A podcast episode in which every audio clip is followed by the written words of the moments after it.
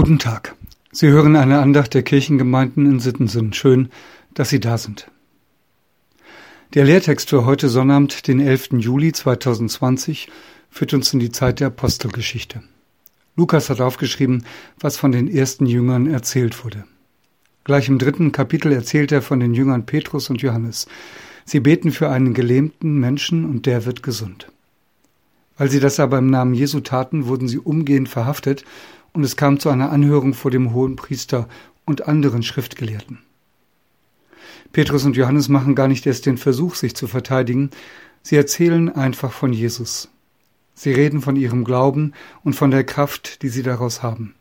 Sie machen das offenbar so einnehmend und so gewinnend, so fröhlich und so einleuchtend, dass Lukas den Eindruck beschreibt, den sie bei den Zuhörern hinterlassen.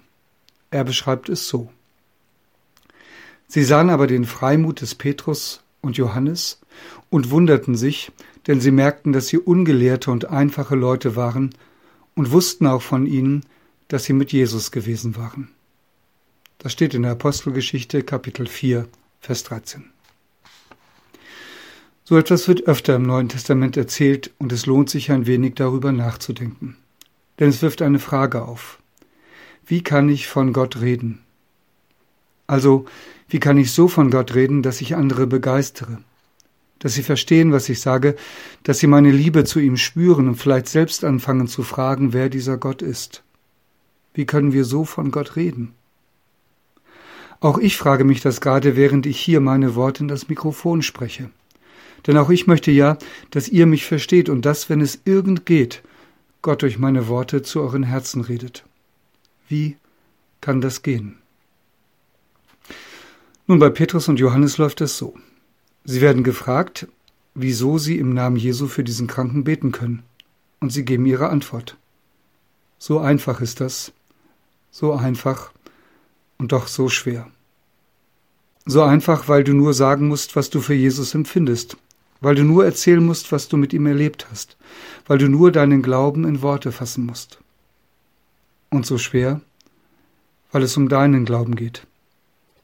Es ist leicht, etwas nachzureden, was andere vorgesprochen haben, aber das merkt man schnell, wenn einer nur etwas nachredet. Es ist nicht das eigene. Freimütig wird es dann, wenn einer den Mut hat, von seinem eigenen Glauben zu reden. Damit machst du dich dann allerdings angreifbar. Es geht dann auf einmal nicht mehr um irgendwelche Richtigkeiten, sondern es geht ganz persönlich um dich. Solche Worte zu finden ist nicht immer einfach aber manchmal sind sie da. Einfach so. Und meiner Meinung nach von Gott geschenkt. Und dann passiert genau das, was Lukas berichtet, dass Menschen, selbst die größten Skeptiker, anfangen, über Gott zu staunen. Heute und morgen feiern wir wieder Konfirmation in unserer Gemeinde. In der FEG gab es ein ganz ähnliches Fest. In unserem Gottesdienst spielt dann ein Straßenname eine ganz besondere Rolle. Von Klein-Mickelsen nach Sittensen führt ja der Konfirmandenweg. Das Straßenschild dazu steht im Moment in unserer Kirche.